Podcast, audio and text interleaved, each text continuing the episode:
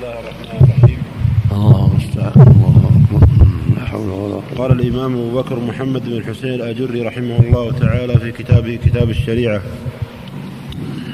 باب ذكر النهي عن الميراء في القرآن. حدثنا أبو بكر بن أبي داود السجستاني قال حدثنا أبو الطاهر أحمد بن عمرو قال أخبرنا ابن وهب قال أخبرني سليمان بن بلال عن محمد بن عمرو عن أبي سلمة بن عبد الرحمن عن أبي هريرة رضي الله تعالى عنه قال أن رسول الله صلى الله عليه وآله وسلم قال مراء في القرآن كفر. حدثنا إيش؟ قال ابو قال حدثنا أبو قال بكر. أبو بكر إيش؟ قال حدثنا أبو بكر بن أبي داود السجستاني. قال حدثنا أبو بكر الطاهر أحمد بن عمرو. قال أخبرنا ابن وهب. قال حدثنا.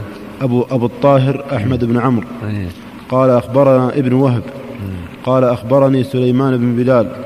عن محمد بن عمرو عن أبي سلمة بن عبد الرحمن عن أبي هريرة رضي الله تعالى عنه قال أن رسول الله صلى الله عليه وآله وسلم قال مراء في القرآن كفر. الله أكبر. قال المجادلة والخصام الذي يتضمن إنكار القرآن وعدم الإيمان به كفر أكبر. لابد من الإيمان به والخضوع والانقياد والشهادة بأنه كلام الله حقا. يعني المجادله والمخاصمة في بيان حقه وأنه الواجب الاتباع. يجب على كل أحد أن يسلم هذا. وان يؤمن بأن القران هو حق وأنه هو الدليل وأنه هو كلام الله عز وجل وأنه الحجة قائمه فالذي يماري في هذا ويشكك في هذا كفر. نعم. قال حدثنا أبو حفص عمر بن حاشية ولا ما؟ نعم نعم يا شيخ. نعم. قال صحيح إسناده حسن. فإن محمد بن عمرو حسن الحديث. وقد تابعه سعد بن إبراهيم كما في الحديث الآتي. وهو ثقة فاضل من التقريب أبو حازم عند أحمد وإسناده على شرطهما وزاد فيه عرفتم منه عرفتم منه فاعملوا وما فما فما عرفتم منه فاعملوا وما جهلتم منه فردوا رواه أبو داود وغيره. وقد صححه الحاكم على على شرط على شرط مسلم ووفقه الذهبي وله شواهد صحيحة. عن جماعة من الصحابة مرفوعة وموقوفة يأتي بعضها عند المؤلف. الله أكبر. نعم. قال حدثنا أبو حفص عمر بن أيوب السقطي قال حدثنا أبو بكر بن أبي شيبة قال حدثنا يحيى بن يعلى التيمي عن منصور عن سعد بن إبراهيم عن أبي سلمة عن أبي هريرة رضي الله تعالى عنه قال قال رسول الله صلى الله عليه وآله وسلم المراء في القرآن كفر. قال وحدثنا الفريابي قال حدثنا محمد بن عبيد بن حساب قال حدثنا حماد بن زيد قال حدثنا أبو عمران الجوني قال كتب إلي عبد, عبد الله بن رباح الأنصاري إني سمعت عبد الله بن عمرو يقول هجرت إلى رسول الله صلى الله هجر هجرت إلى رسول الله بكرت. بكرت نعم. هجرت إلى رسول الله صلى الله عليه وآله وسلم يوما إذ سمع صوت رجلين اختلف في آية من القرآن فخرج علينا رسول الله صلى الله عليه وآله وسلم يعرف في وجهه الغضب فقال إنما هلك من كان قبلكم باختلافهم في الكتاب. قال حدثنا أبو بكر عبد الله بن محمد بن عبد الحميد الواسطي قال حدثنا زهير بمعنى ليكون البحث في كتاب القرآن على سبيل التفهم والعلم لا على سبيل المغالبة والمغاضبة حتى كل واحد يسب الآخر و و و وينافضه. لا لا, لا يجوز هذا لأن هذا معناه تضيع الفائدة ومعناه يأتي التعصب كل واحد يتعصب لرأيه فيقول بغير الحق. لا الواجب أن يكون البحث في القرآن وفي السنة من طريق طلب الفائدة بالحلم والصبر وال- والخلق الكريم وعدم التعصب لرأيه أو الغضب أو السب. ولهذا أنكر عليهم لما رأى منهم الشدة في ذلك. نعم. قال حدثنا أبو بكر عبد الله بن محمد بن عبد الحميد الواسطي. قال حدثنا زهير بن محمد المروزي. قال أخبرنا عبد الرزاق قال أخبرنا معمر عن الزهري عن عمرو بن شعيب عن أبيه عن عبد الله بن عمرو قال سمع رسول الله صلى الله عليه وآله وسلم قوما يتدارؤون في القرآن فقال إنما هلك من كان قبلكم بهذا ضربوا كتاب الله عز وجل بعضه ببعض وإنما كتاب الله تعالى يصدق بعضه بعضا فلا تكذبوا بعضه ببعض فما علمتم منه فقولوا به وما جهلتم فكل- فكلوه إلى عالمه. وهذا هو الواجب حتى في السنة لكن القرآن أعظم يجب أن يكون أن تكون المناظرة والبحث لقصد الفائدة وبالحلم والصبر والأسلوب الحسن حتى تتضح الفائدة ويظهر الحق. أما مع الغلظة والشدة والغضب وكل واحد يريد أن يغلب ويظهر ويظهر للناس أنه أقوى وأنه أعلم بالحجة هذا يضيع الفائدة وتنزع البركة ويقع الشيطان بينهم نسأل الله. فالواجب القيام عن ذلك. نعم. قال حدثنا عمر بن أيوب السقطي قال حدثنا أبو بكر بن أبي شيبة قال حدثنا عبد الله بن نمير قال موسى بن عبيدة قال أخبرنا عبد موسى. بن عبيدة نعم. قال أخبر قال موسى بن عبيدة قال أخبرنا عبد, عبد الله بن يزيد عن عبد الرحمن بن ثوبان عن عبد الله بن عمرو قال قال رسول الله صلى الله عليه وآله وسلم دعوا المراء في القرآن فإن الأمم قبلكم لم يلعنوا حتى اختلفوا في القرآن وإن المراء في القرآن كفر. قال وحدثنا أبو بكر بن عبد الحميد قال حدثنا زهير بن محمد قال حدثنا عبد الله بن مبارك قال حدثنا سويد أبو حاتم عن القاسم بن عبد الرحمن عن أبي أمامة رضي الله تعالى عنه قال قال بينما نحن نتذاكر عند باب رسول الله صلى الله عليه وآله وسلم القرآن ينزع هذا بآية وهذا بآية. ينزع. ينزع هذا بآية وهذا بآية فخرج علينا رسول الله صلى الله عليه وآله وسلم وكأنما صب على وجهه الخل فقال يا هؤلاء لا تضربوا كتاب الله تعالى بعضه ببعض فإنما لم تضل أمة إلا أوتوا الجدل. قال محمد بن حسين رحمه الله فإن قال قائل عرفنا هذا المراء الذي هو كفر ما هو.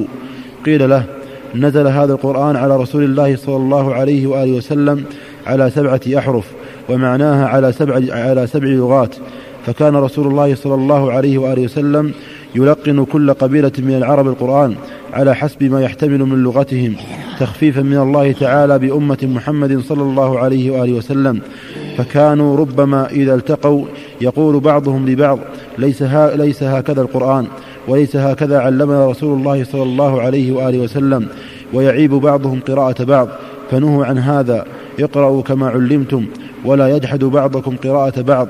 واحذروا الجدال والمراء فيما قد تعلمتم. والحجة فيما قلنا ما حدثنا أبو محمد. كفر منكر يعني كفر دون كفر يعني منكر يعني كفر كفران كفر أكبر وهو جحد ما أوجب الله وجحد ما أحل الله وصرف العبادة لغير الله. وكفر أصغر من باب التنفيذ. مثل ما هنا نرى في القرآن كفر. من يقول صلى الله عليه وسلم لا لا ترجعوا بعد كفار يضرب بعض رقاب بعض. وقال صلى الله عليه وسلم اثنتان في الناس وما بكفر. الطعنه في النسب والنياحة على الميت. إنكم ربكم انتساب إلى غير آبائكم وأشبه ذلك. نعم. والحجة فيما قلنا ما حدثنا أبو محمد يحيى بن محمد بن صالح. قال حدثنا أبو هشام محمد بن يزيد الرفاعي. قال حدثنا أبو بكر بن عياش. قال حدثنا عاصم عن زر عن عبد الله رضي الله تعالى عنه قال قلت لرجل أقرئني من الأحقاف ثلاثين آية فأقرأني خلاف ما أقرأني رسول الله صلى الله عليه وآله وسلم. قلت لآخر أقرئني من الأحقاف ثلاثين آية فأقرأني خلاف ما أقرأني الأول وأتيت بهما النبي صلى الله عليه وآله وسلم فغضب, فغضب. وعلي بن أبي طالب رضي الله تعالى عنه عنده جالس فقال علي رضي الله عنه قال لكم اقرأوا كما علمتم. والمقصود من هذا أن الواجب المذاكرة بالحلم حتى يتبين له ما جهل. فإذا قرأه بحرف والآخر قرأه بحرف يبين كل واحد معنى الآخر. مثل ما جرى لعمر رضي الله عنه مع أبي أيوب وغيره. المقصود أن أن الأحرف متغايرة بالألفاظ أصبت الأحرف متقاربة في المعنى أو متحدة في المعنى. ولما رأى الصحابة رضي الله عنهم وأرضاهم في عهد عثمان تنازع الناس جمعوا المصحف على حرف واحد. واجتهدوا رضي الله عنهم في عهد عثمان ومعهم علي والزبير وطلحة وغيرهم فصار القراءة على حرف واحد. حتى لا يقع, يقع النزاع الذي وقع في عهد النبي صلى الله عليه وسلم الصديق وعهد عمر وفي أول خلافة عثمان. مثل إن الله سميع عليم. والآخر يقرأ إن الله غفور رحيم والآخر يقرأ إن الله سميع بصير. يحسبون أن هذا شيء يضر وهذا لا يضر لأنها متحدة المعنى متقاربة المعنى. لكن لما جمعهم الصحابة على حرف واحد انتهى هذا الخلاف وانتهت هذه المشكلة. نعم. قال وحدثنا أيضا أبو محمد بن صاعد قال حدثنا أحمد بن سنان القطان قال حدثنا يزيد بن هارون قال أخبرنا شريك عن عاصم عن زر عن عبد الله رضي الله تعالى عنه قال أقرأني رسول الله صلى الله عليه وآله وسلم سورة فدخلت المسجد فقلت أفيكم من يقرأ؟ فقال رجل من القوم أنا أقرأ. فقرأ السورة التي أقرأنيها رسول الله صلى الله عليه وآله وسلم فإذا هو يقرأ بخلاف ما أقرأني رسول الله صلى الله عليه وآله وسلم. فانطلقنا إلى رسول الله صلى الله عليه وآله وسلم أنا والرجل وإذا عنده علي بن أبي طالب رضي الله تعالى عنه. فقلنا يا رسول الله اختلفنا في قراءتنا فتغير وجه رسول الله صلى الله عليه وآله وسلم فقال علي رضي الله تعالى عنه إن رسول الله صلى الله عليه وآله وسلم يقول إنما هلك قال اقرأ يا هشام فقرأ ثم قال اقرأ يا عمر فقرأ. يقول لكل واحد من هكذا أنزلت. إن القرآن أنزل على سبعة أحرف. فاقرأوا ما تيسر منه.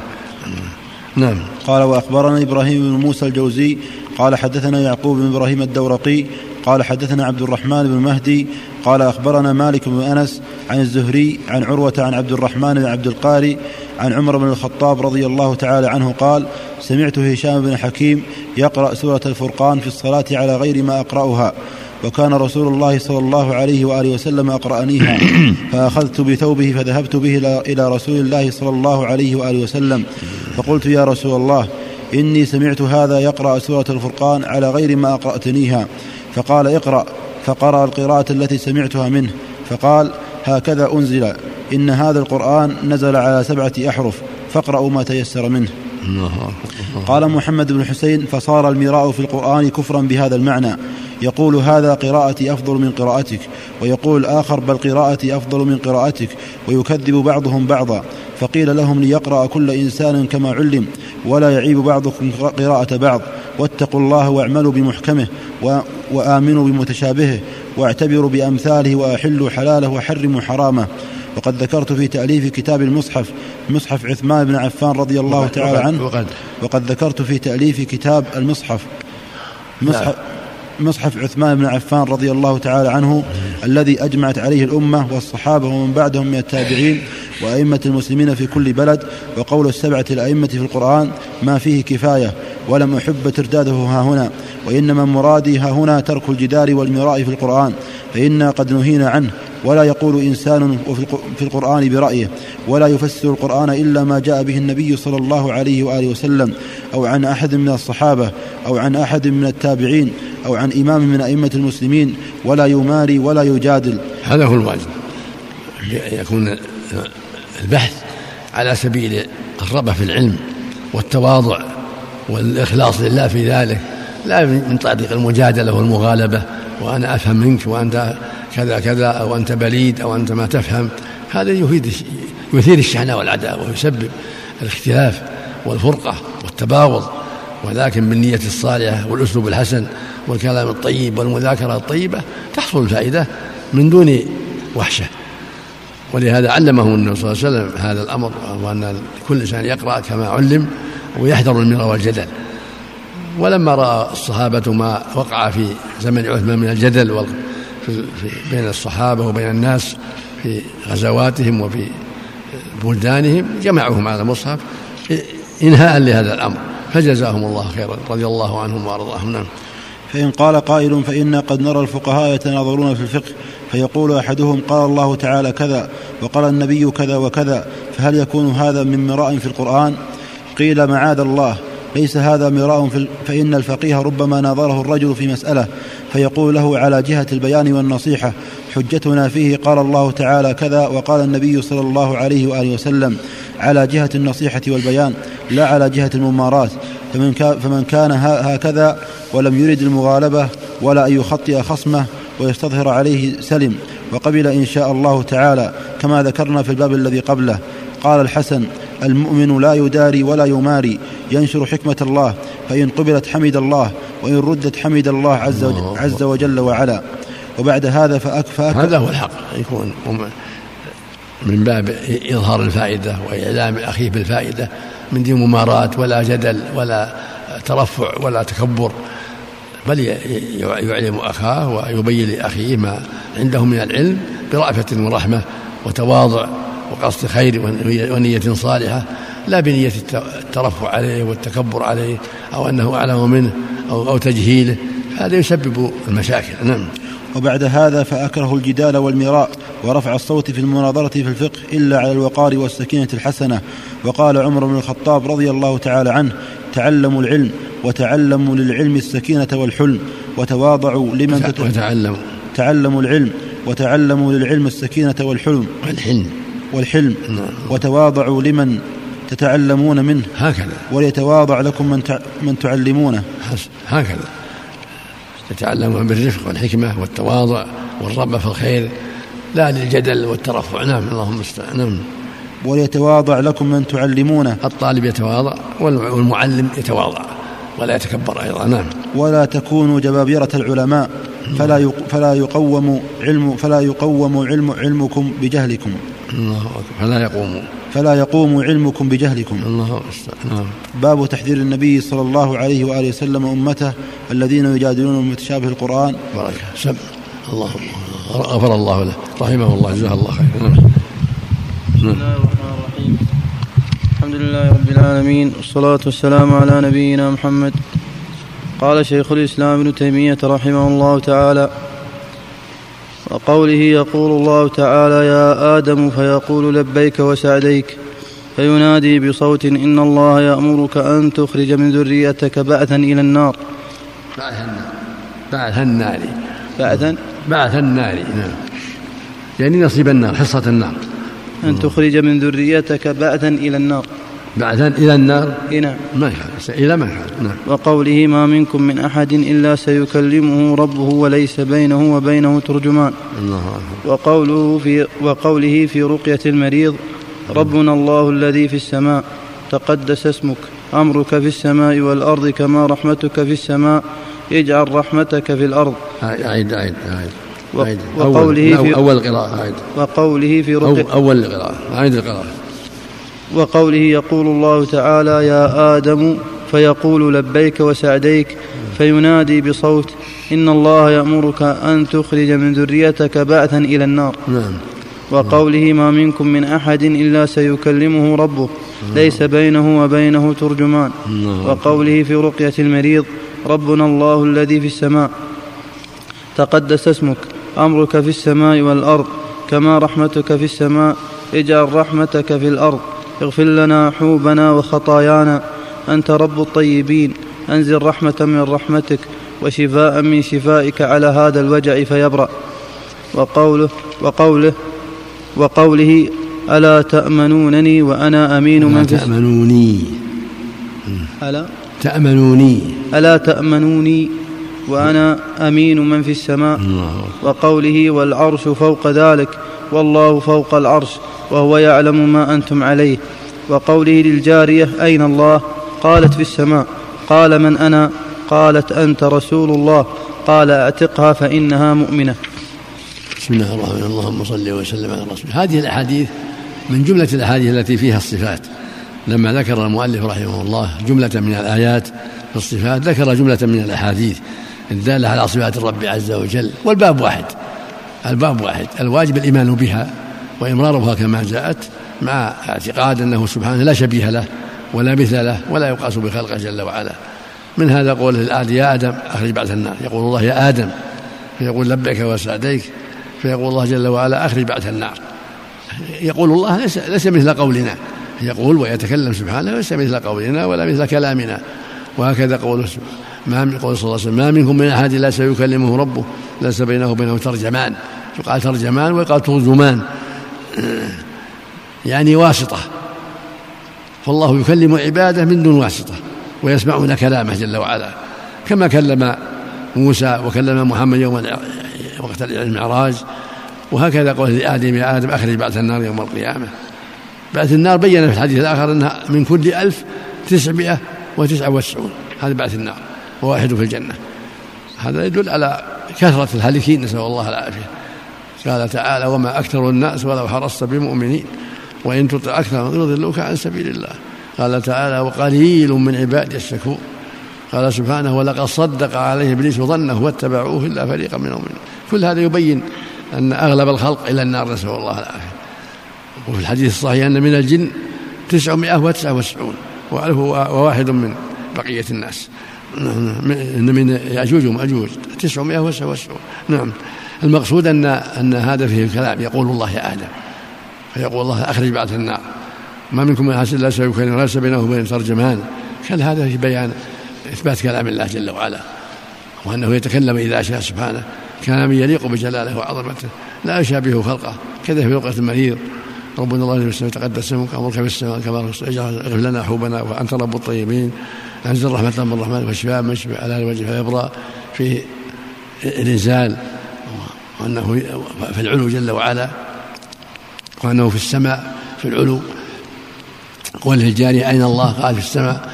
قال اعتقها فإن في إثبات العلو للرب عز وجل. وله العرش فوق ذلك والله فوق العرش. كل هذا يبين علوه سبحانه. وأنه فوق العرش فوق جميع الخلق. وأن واجب الإيمان بذلك كما قال تعالى وهو العلي العظيم وهو العلي الكبير. فالحكم لله العلي الكبير. تعرج الملائكة والروح إليه.